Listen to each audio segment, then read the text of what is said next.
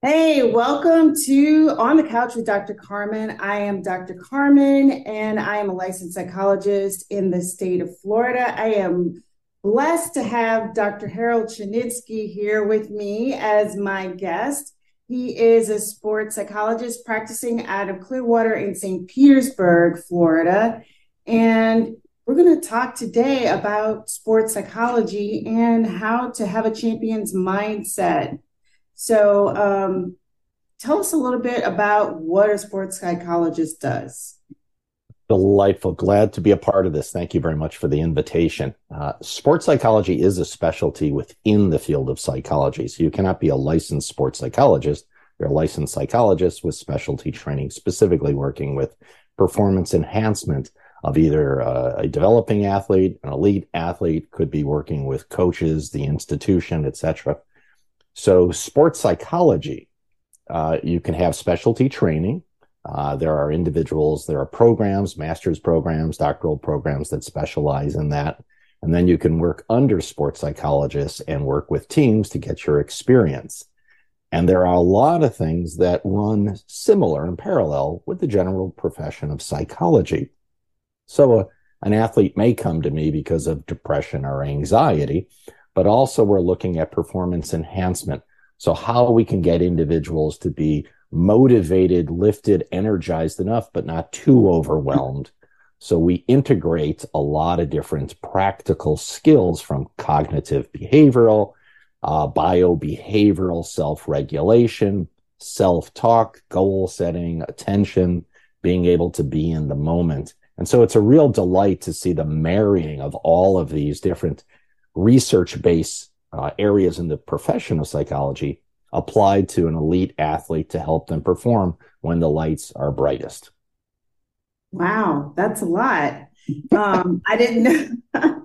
I didn't know it could be so complex. You know, people don't just go out and run marathons or play football. Oh, no, we got layers. I, I the youngest I work with is nine, and I can go all the way up to um, seniors. I have a 75 year old that I'm working with right now, and it could be from novice or just trying to kind of get into it and find a passion of their own. But mostly I work with elite athletes, so Olympians, pros, uh, nationally ranked junior athletes. And it is in essence to help them perform where the rest of us might perceive the situation as daunting, overwhelming, stressful, whatever it is. We teach them early on, and I love sharing this concept as a psychologist there is no such thing as stress. Ooh. Ooh. Now, you got to say more about that. well, if you stop and think about it, what makes you stressed doesn't necessarily make me stressed. And what may make me stressed doesn't necessarily make you stressed. The situation is always neutral. As we oftentimes say as psychologists, your emotions are not caused by uh, reality, they're caused by your perception of reality.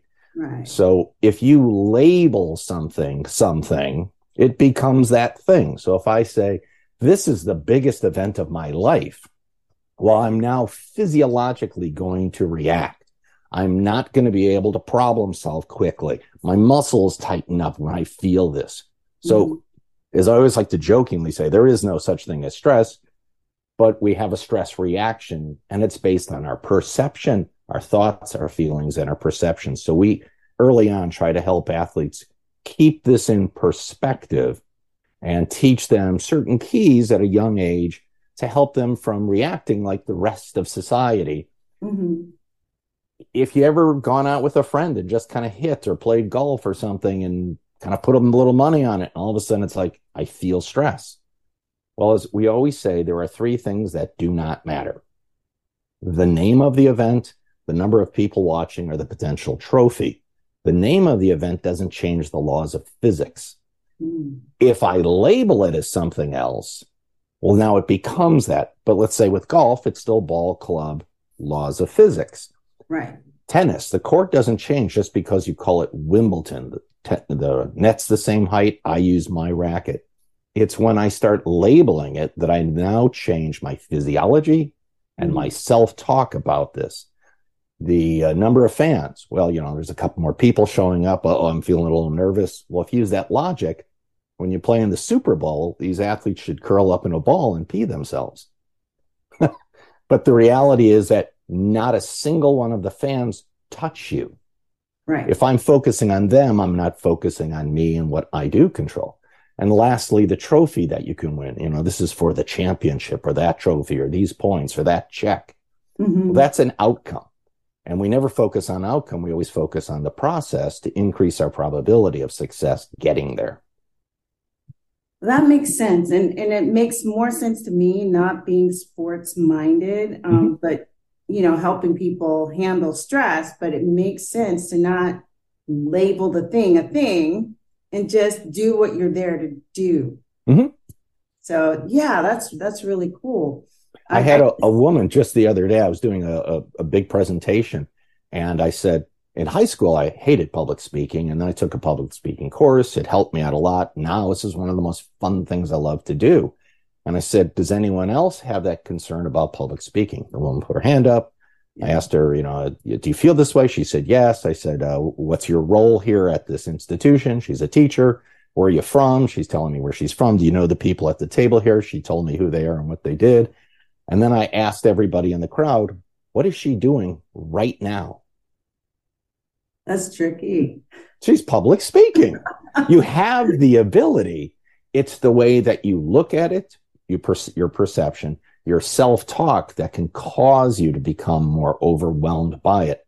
Mm-hmm. Negative self talk depletes energy, positive self talk energizes. And for that woman, she would say some pretty harsh things about her ability, and therefore then she would withdraw from it. Okay. So that makes it easy once we can catch ourselves. Mm-hmm. Well, it's better. You have to practice it because whatever you practice you get better at. And she oh. was probably practicing that for 30 years, saying that I'm terrible, I'm terrible at public speaking. It's going to take her a while to now start developing a healthier self talk and then mm. develop the skills.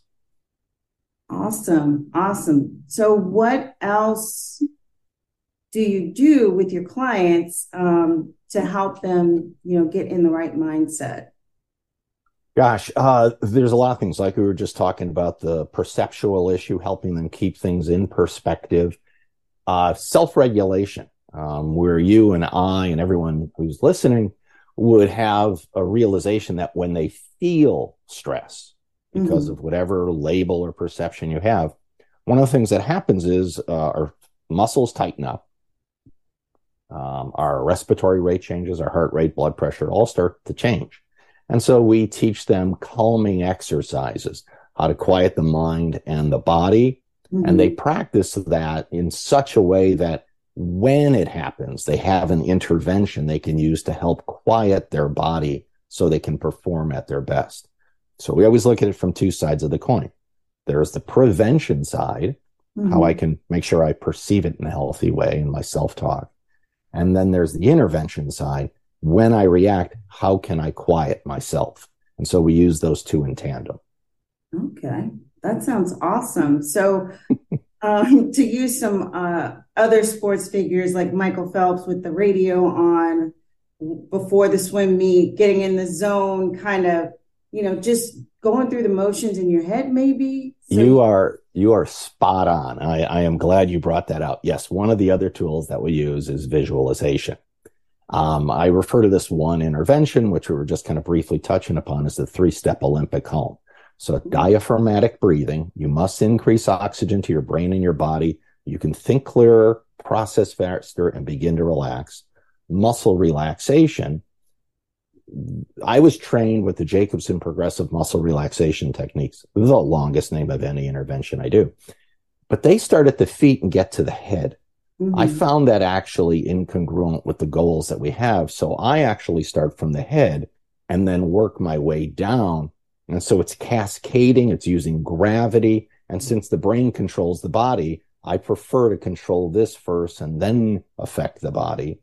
And then the third part, which you were just hitting upon, that Michael Phelps is famous for doing, and that's visualization. Mm-hmm. Visualization allows them to already have the mindset, been there, done that. If they see themselves in that role, if they need to develop new skills, um, the the capacity of developing nuance, subtleties. If I visualize, I'm actually stimulating the same areas of the brain that I would engage behaviorally. Mm-hmm. So I could increase, multiply, add to my practice and develop more and more muscle memory. And so for a lot of the athletes, I have them visualize what it is that they're doing mm-hmm. and have them be able to do it while in a quiet state. And so then they can generalize that to the next time they're out there. Awesome. And then that way also they're not associating, you know, being at the putting green and trying to, you know, hit it and miss it. They're more associating it with calm and the fact that it's going in, it's going in. And I'm, you know, everything's aligned the way it's supposed to go, right? Oh gosh, you, you are you are so wonderful with your questions. I love this. Yes, the, if I ask your listeners right now, don't think of a big purple elephant, especially the one with pink polka dots. the curious aspect is our brain, and we learned this from the research. You cannot tell your brain what not to focus on. So if you tell yourself, don't miss this putt, or don't hit it in the water. Yes. All I'm focusing on is the water. I, you know, let me get my scuff ball and gosh, I hope I don't. If I can hit a ball 250 yards and a creek is at 70, the creek literally doesn't even exist pertaining to what my stroke is unless I now focus on it. Right. So teaching ourselves to tell ourselves what we want to focus on, not what we don't want to focus on. wow. I, I, imagine a lot of athletes might have trouble with that one because uh, lay people have a lot of trouble just with me trying to help them tell themselves the positive things. And it's mm-hmm. like, you know, Doc, what, what are you talking about? Beautiful. We we practice cognitive restructuring with a lot of athletes where they have, pardon me, intrusive negative self talk. And one of the basketball players I work with, he gets hypercritical when something doesn't go the way he desires. And so we'll actually meet on the court. So we do a lot of in vivo work, uh, in life, in real situation work. So I'll be out there now. He has pretty significant negative self talk, and we're working mm-hmm. on cognitive restructuring, which is catch the negative and it's insert something that's positive, constructive, productive, that's based on reality. And so I'll be on the court with him and we'll, you know, be just shooting free throws. And let's say he makes one, positive self talk, makes a second, positive self talk, rims it, bounces off. Now I run up to him. I now pretend to be his negative self talk and I'll say something fairly offensive and fairly abusive, like you should quit or you're not worth this. You know, I'll give up your contract. Now he has to practice actually providing the positive, uh, constructive, productive statement. Like it was just one miss. You know, mm-hmm. I'm able to make the previous shots. I'll learn from that. Just keep the, you know, the, trust the process. Yeah. He now starts to practice that. And the more he practices, the positive, constructive, productive statement, the more natural it becomes for him.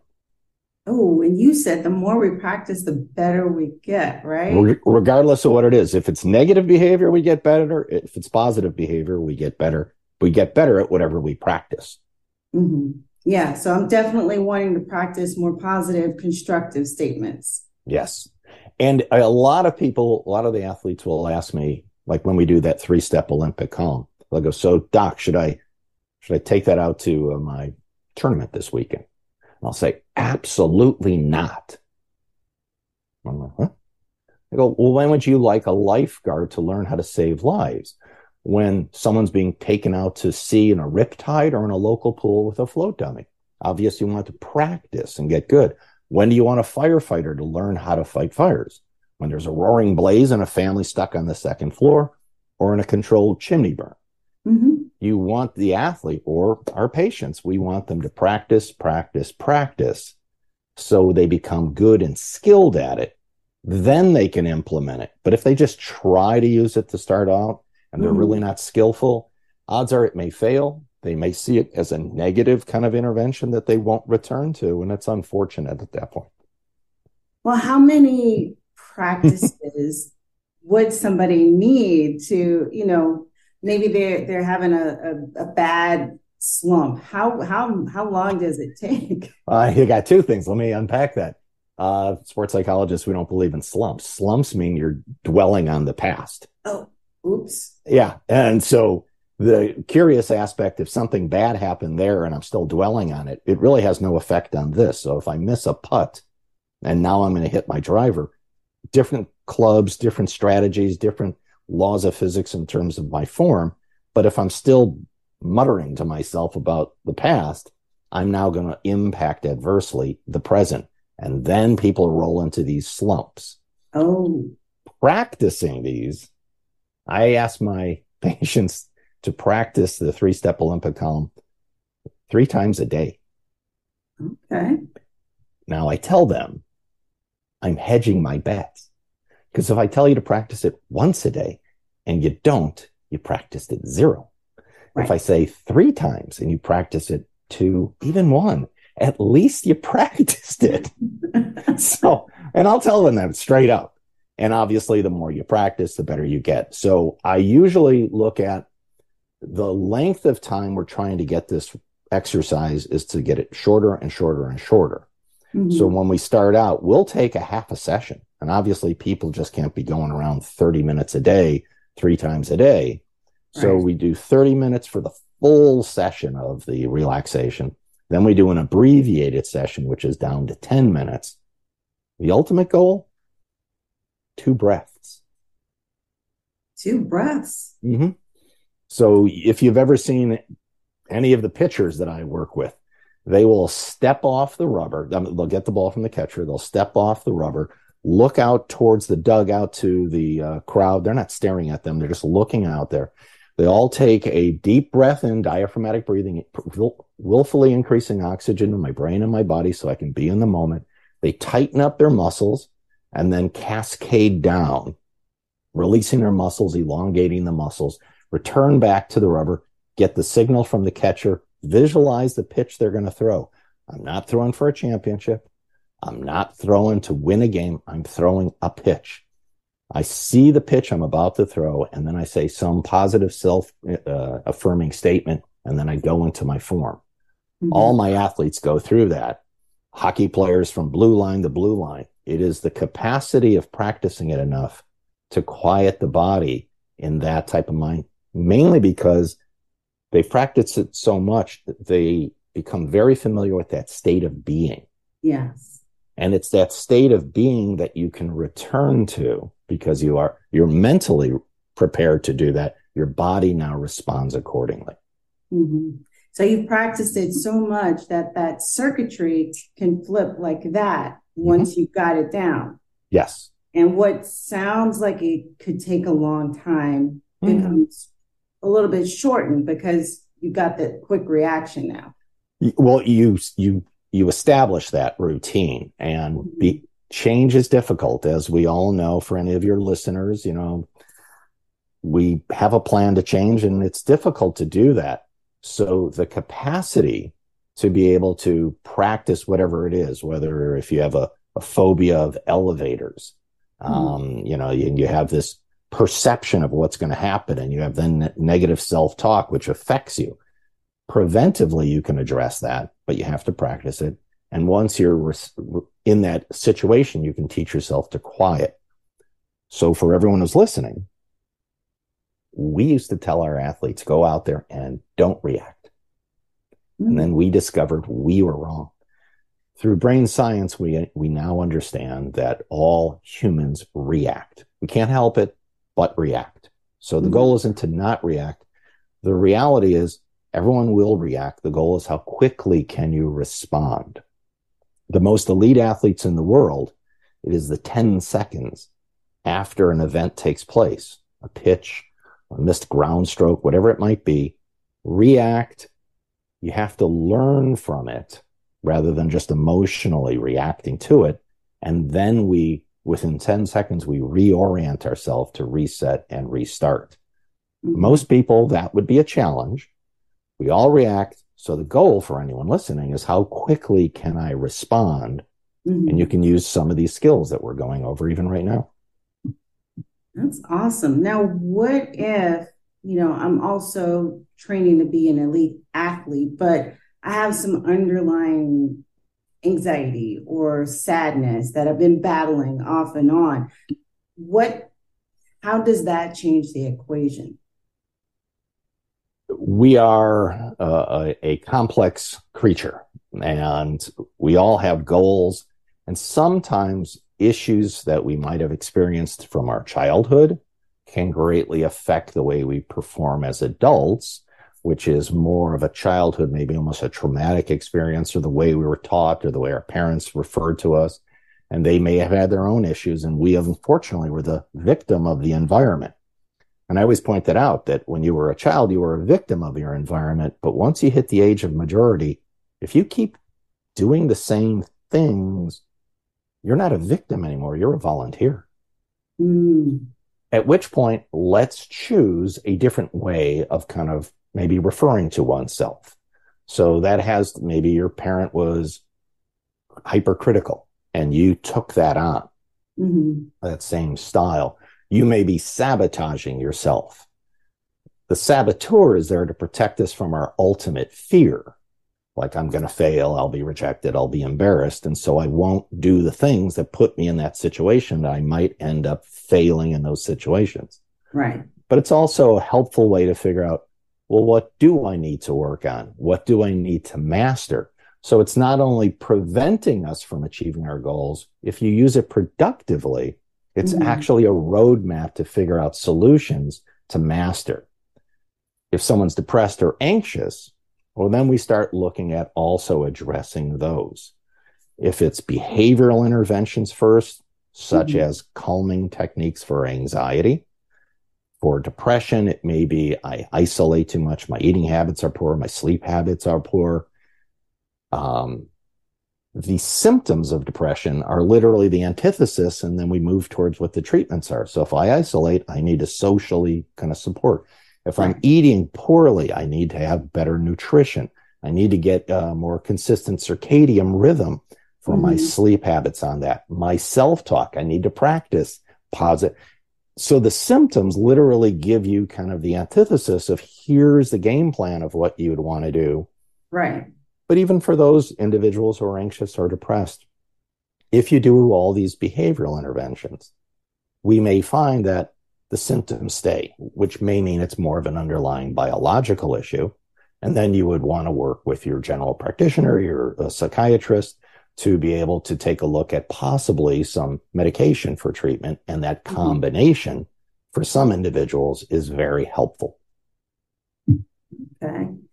And for, you know, athletes who they may think, well, I don't need that kind of help. You know, I'm just going to work it off you know, on the field, on the court, whatever. What do you say then to them when it's really costing them professionally and personally? Well, as a society, we have unfortunately raised many athletes to believe that they are special and rules don't apply to them. They don't experience consequences. There's a lot of safety and buffer around them. So we as a society have actually contributed to that because we glorify them. We, um, you know, hold them up on a pedestal and we don't hold them accountable, many of them. And so helping those individuals who may have kind of that overbelief. And one of the things that I always try to talk to the athletes about, it's all about performance. Mm-hmm. So you may feel you don't need to address it. But if I'm working collaboratively, not only with the individual, but also with the coaching staff and the general manager and occasionally the owner of a team, if there's something going on behaviorally, it's important maybe to get their feedback where they're suggesting, encouraging, you might want to talk to someone. Mm-hmm. I really love having my own people that I work with tell their teammate, hey, I don't know what's going on. Why don't you go give a call to the Shinitzky guy? I worked with him before. Nobody needs to know. Because yeah. if the commissioner of a league, the owner of a team, or the coach refers that person to me, well, now they're kind of in the system. The person mm-hmm. wasn't motivated to talk about it in the first place, and now they're being told to talk about it. Mm-hmm. That's a third person referral. I'm not too keen on those. I get them, but I'm not too keen on it. I'd rather get one of their friends who says, Why don't you mm-hmm. give a mm-hmm. call? So I'm now vetted by that person, their teammate they trust. Right. And I now have an individual who's motivated to talk about these things. Mm-hmm. I'll say to the athletes, never overestimate your ability and underestimate your foe. Now that's where better teams lose to lesser teams because they look right. past them. But it also could be like, I got this. That's not a problem. Mental health is not going to knock me down. Right, right. And if their performance is suffering in some ways, well, you're overestimating your ability. Mm-hmm. And so we talk about that in terms of it always comes to performance. And a lot of these athletes who have identified with nothing other than just performance and uh, productivity in their sport, if they see a decrease in their performance, mm-hmm. well, then they're willing to almost do anything to address it. They may do a lot on their own, but over time, we find that we can assist them and then their performance starts to recover and almost immediately, which is really great because now they're addressing the issue right. and they're more likely to continue it. Each one of the sports programs should have someone now uh, in, at the major league levels and at the mm-hmm. Olympic levels working on mental performance, and they should have a sports psychologist who can work with them. Right. So I'll do team presentations so people get to know me on the team. Mm-hmm. I'm not talking just to them, I'm talking to everybody. Right. So can they trust this guy? Does he seem to know what he's talking about? And then I'll do these things called micro sessions. Mm-hmm. So I'll sit down next to him in the locker room and I'll just make an observation or comment that lets them know I was paying attention to something they said, that I respected and heard what they were talking about, or that I'm aware of. It could be while we're out on the field in uh, batting practice or something, and they just mm-hmm. take a moment and I'll just, you know, approach and just kind of indicate, hey, if you want to talk about this thing, I'm always available, and then just move on.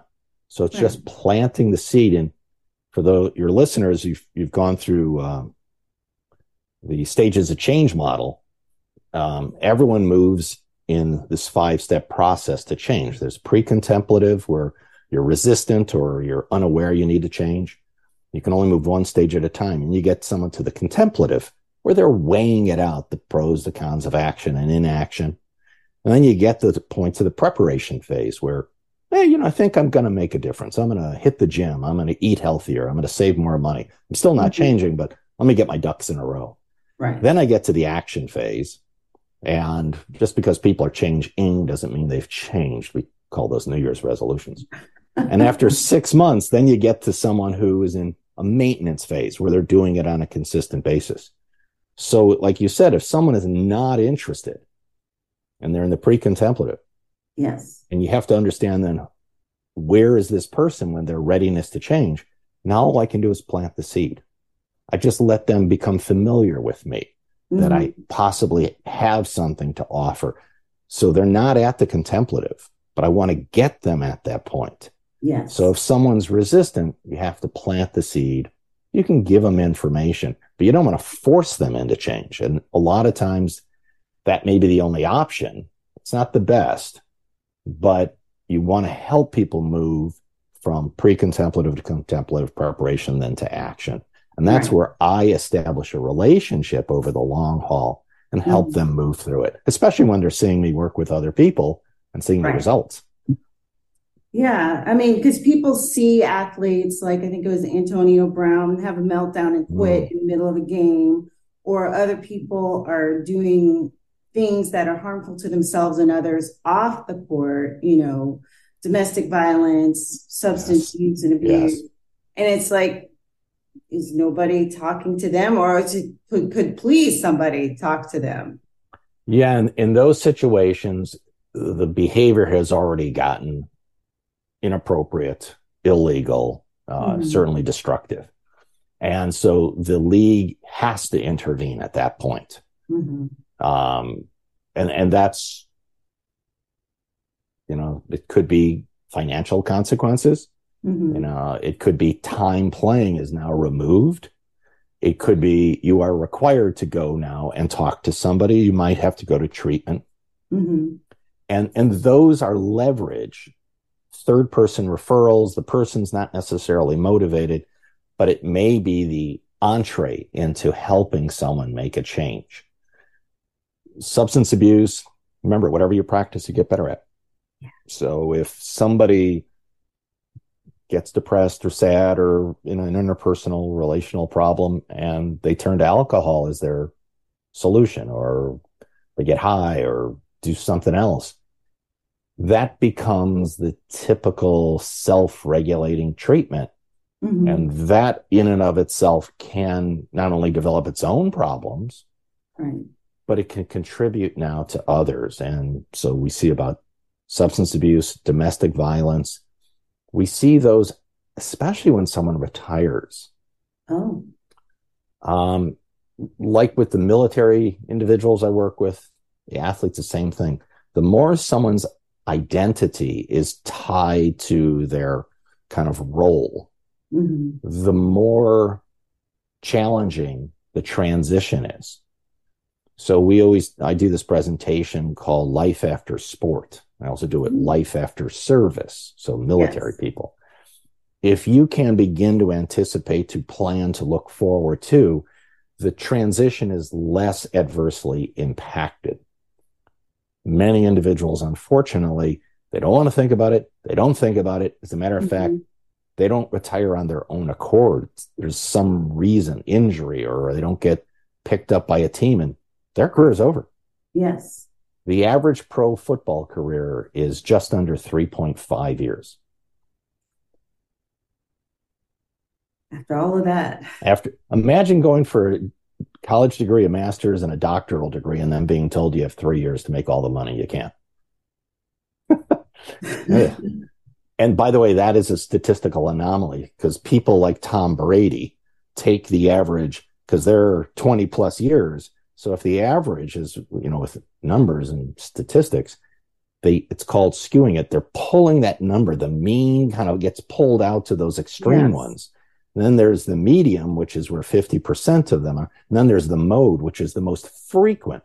So the vast majority of athletes, even professionals, have incredibly short careers. And then they've got to move on to something else. And many of them have never thought or planned. So we have to help them transition mm-hmm. early. But if not, then we have to work with them in an intervention, which could be substance abuse treatment, it could be anger management. It, it can be working with interpersonal relationships. Mm-hmm. Um, many of these individuals, like I said, they have been given more opportunities. And so they never had to, well, they, they didn't have to necessarily develop the same inhibition, the inhib, inhibitory response that we use with our frontal lobe. Yes. I know I can do this, but should I? Right. That capacity, of discretion is the better part of valor. You know, anger, we always talk about when your emotions supersede your cognitions, you're at risk of saying or doing something you may later regret. And with the athletes early on, we teach them emotions out, mm-hmm. information mm-hmm. in. Yes. And so as they go through life, whenever they have emotional reactivity, Mm-hmm. We have to teach them emotion self regulation. Um, the ability, how do you catch yourself when you physiologically, if you're upset and angry, you can feel yourself. And this can be a trigger for you to wait, I, I need to self regulate. Right. It could be when I'm getting upset. So as I begin to escalate mm-hmm. and I start saying things to myself, certain self talk comments that would legitimate, validate, and allow me when I hear those sentences in my head, those need to be warning signs. I need to now back it off. I need to take 10. I need to go for a stroll. I need to separate myself from this overstimulating situation. Mm-hmm. Teaching individuals the concept of violence, aggression is never acceptable. Right. And too many individuals in competitive sports play sports that are violent and aggressive. And so they're rewarded for this. So it can be a difficult time when mm-hmm. they leave the sport. and being able to point out to them what makes you vocationally successful is not laterally transferable to intimate relationships. Right.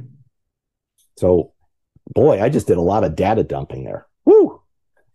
Yeah, but it all makes sense. And, you know, I'm even clicking with, you know, the military too, because they're taught to be, to think and act a certain way because they are dealing with, you know, the enemy, whoever yes. we have defined in that mission. And then now I got to come home and be nice and kind and all the things, but I'm a killing machine on the field. You know, mm-hmm. it is what it is. And how do I make that transition? Do we have enough of a culture to help athletes to one, begin to plan for retirement, and two, to begin to understand that they have to separate who they are on the court, on the field, um, from who they are every day?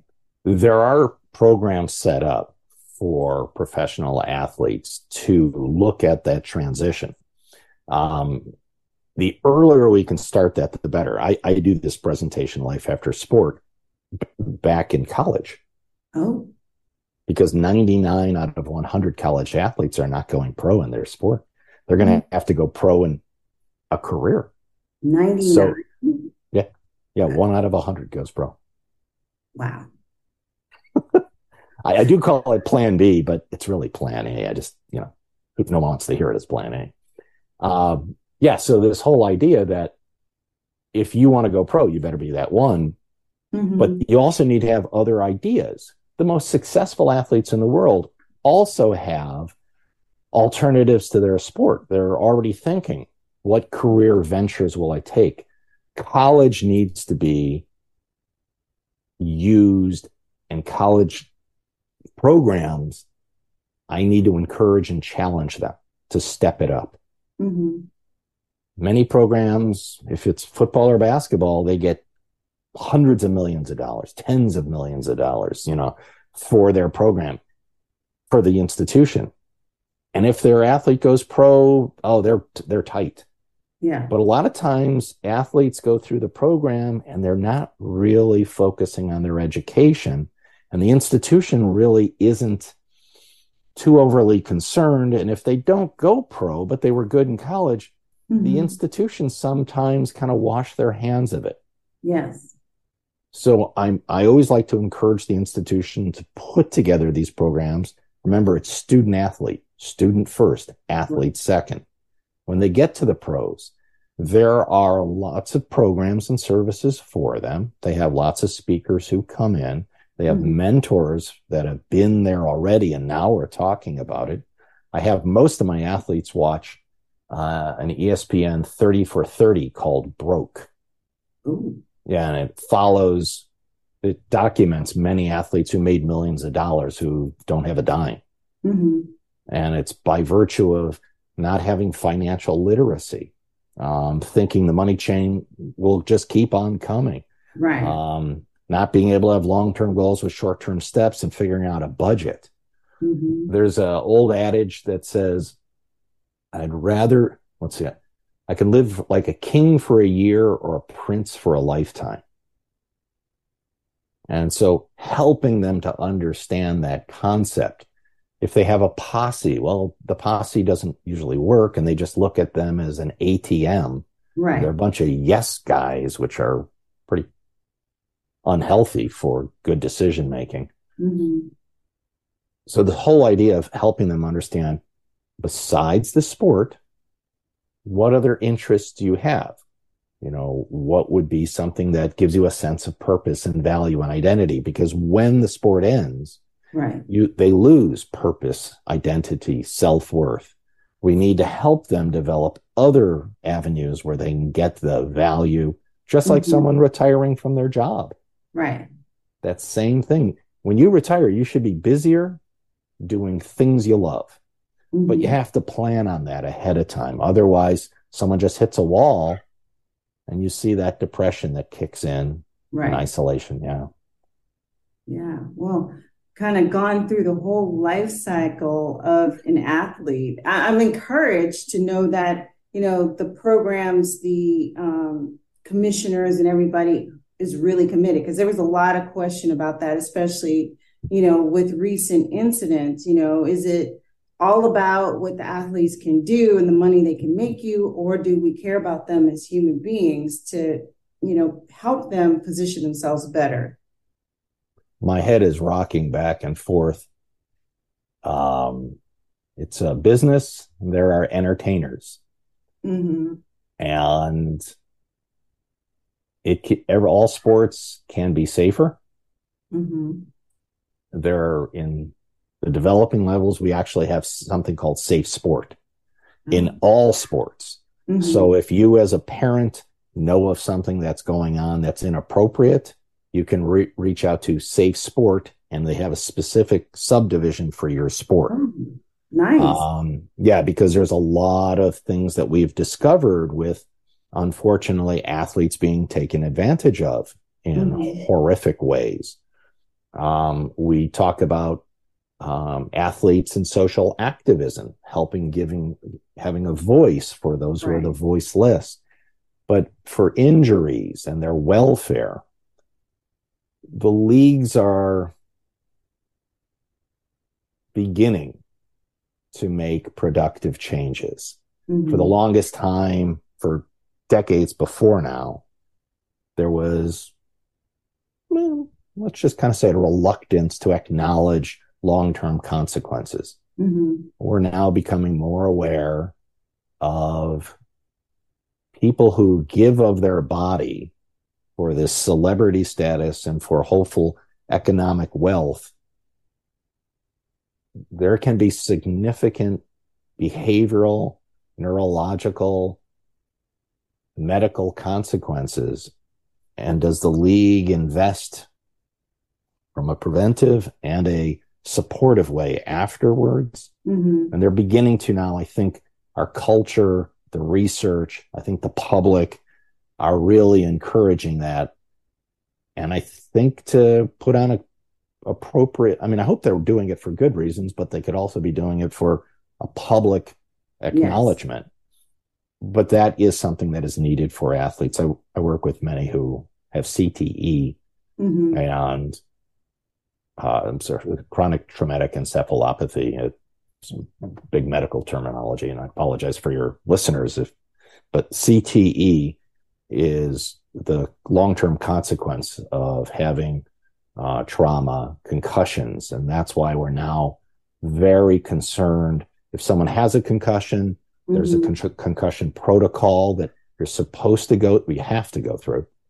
Yes. And you need a medical provider to give permission to come back.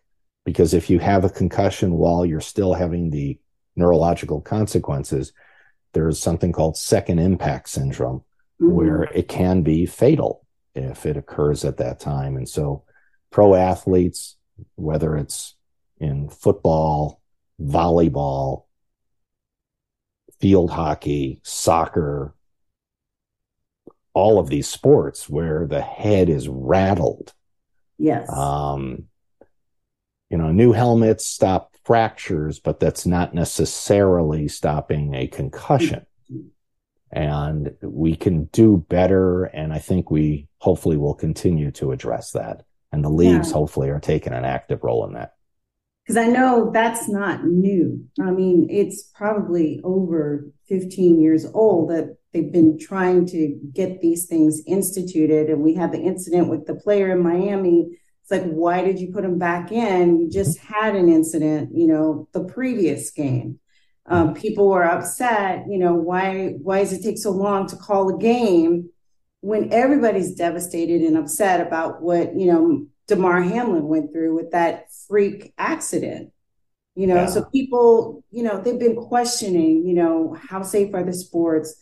You know, some people question taking their kids out of pee wee football mm-hmm. and different things like that because what if that happens to my kid? Very good point. The most um, violent sports I shouldn't say most, but many of the violent sports um, are entertainment for the masses. And it's usually not individuals from uh, very comfortable economics that may actually go into it. It's mm-hmm. it is an opportunity to move out of right. challenging economic situations, which is why I call them entertainers and because they're entertaining the masses. Um, we look at them as gladiators in a lot of these sports, MMA, boxing. Mm-hmm. Um, and they they take more physical assaults. I mean, this is a head-on collision, you know, on a regular basis throughout right. a pro sport, whether you're when I used MMA, boxing, or football on a constant basis. Um, it used to be they were they were much slower to making any intervention. The fight doctor in boxing used to be paid by the producer, you know, so oh. the promoter. So there was kind of a well subsidizing within the league. So there was a conflict of interest. You know, we want mm-hmm. to keep the fight going, and if I'm if I'm stopping fights early, I right. may not get a contract to ref, you know, be the official in it.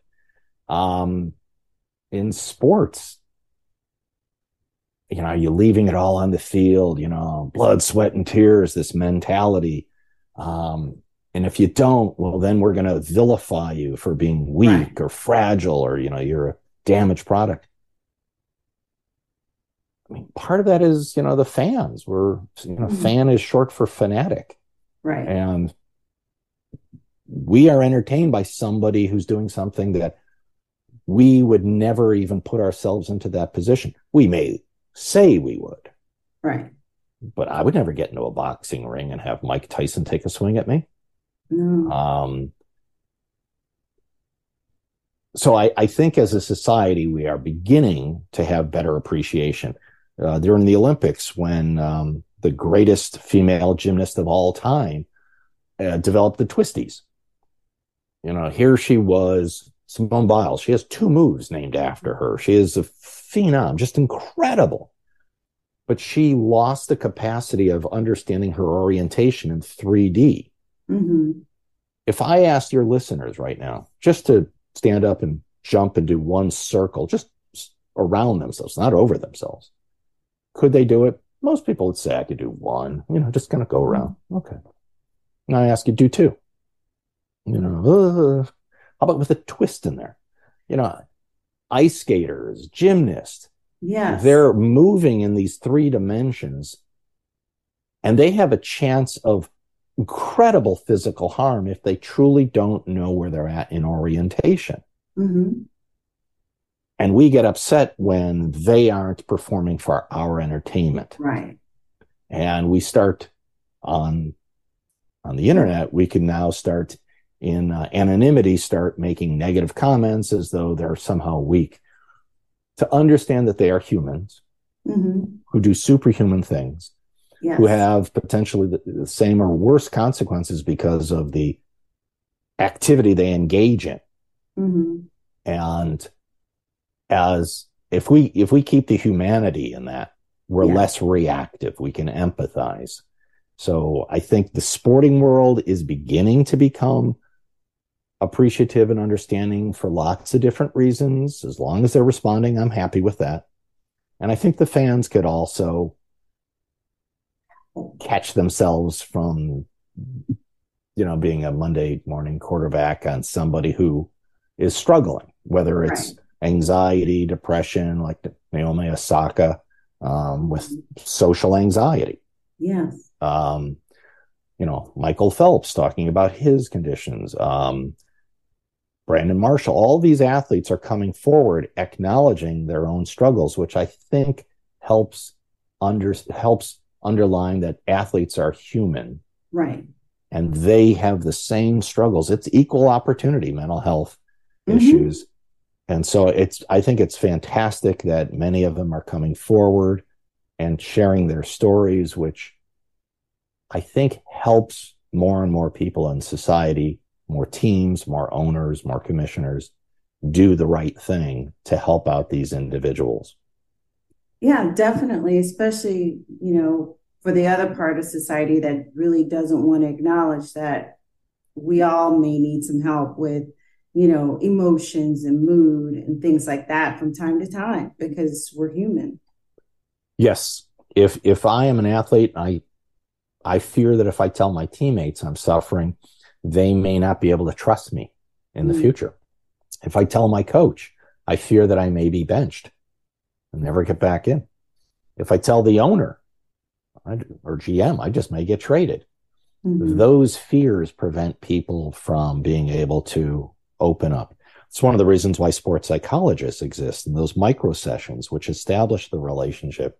Yes. So I have athletes come to me because they have mental health issues and they feel safe with me. I'm not going to, you know, divulge the, the issues that they're dealing with. And so helping them in the future, they will then promote the field and that if they see one of their friends suffering, they'll encourage them. They'll say, Hey, you should really address that. And maybe I know somebody that you can go talk to. Nice. Well, we've covered the whole gamut. and we we understand that, you know, it's not just about the mechanics of the thing or just to be Super Bowl champion or, you know, get that NBA championship or any of those things. It's it's about the whole human being and mm-hmm. it's planting seeds from the beginning till, you know, after their career. Yes. You know, so that they can be the healthiest mentally, um, have that champion mindset and succeed, but also succeed with, you know, being able to transition into life after sports. Quite true. It's the title of my book is a champion's mindset. And so they'll have a technical coach who goes over specific techniques and there's tactical approaches mm-hmm. that they can use. They have a nutritional approach to make sure they fuel the engine. They have a physiologist or a strength coach, someone to actually build the machine. And they also need to help be mentally tough. And that's where sports psychology comes in to help an, an athlete let go of the past, but learn from it. So it's learn, let go, how to physiologically be in the moment. Don't get ahead of myself. Being able to use positive self talk. Know that I've done this in the past. Trust my experience, my coaching, my skills, get out of my own way. And so I can actually quiet my mind and perform at the most elite levels where most everybody else who's watching would find it to be overwhelming and daunting. And that's oftentimes the difference between the most elite athletes and the rest of society. They actually have a quieting in their brain, deactivation. And, and most everyone else would be like, oh my God, I'd be freaking out. So you're right. We, we certainly covered the watershed on this today. yeah. So how would they get in touch with you if it's not by word of mouth? How would they get connected with you? Um, well, if it's not through word of mouth, which is the most common way for me, uh, there are two ways. You could uh, check me out online, and that is www.drshinitzky.com, D R S H I N I T Z K Y.com. Or you can give me a call at 727 560 2697. All right. Well, thank you for coming and sitting on the couch and talking to us today. I'm sure we're going to get a lot of nuggets out of this one. So, you guys, if you have some more questions, you know, I'll try to pass them through to Dr. Shinitzky um, and just let us know what resonated with you most. And don't forget to like us and rate us, and we'll see you next time on the couch. Bye.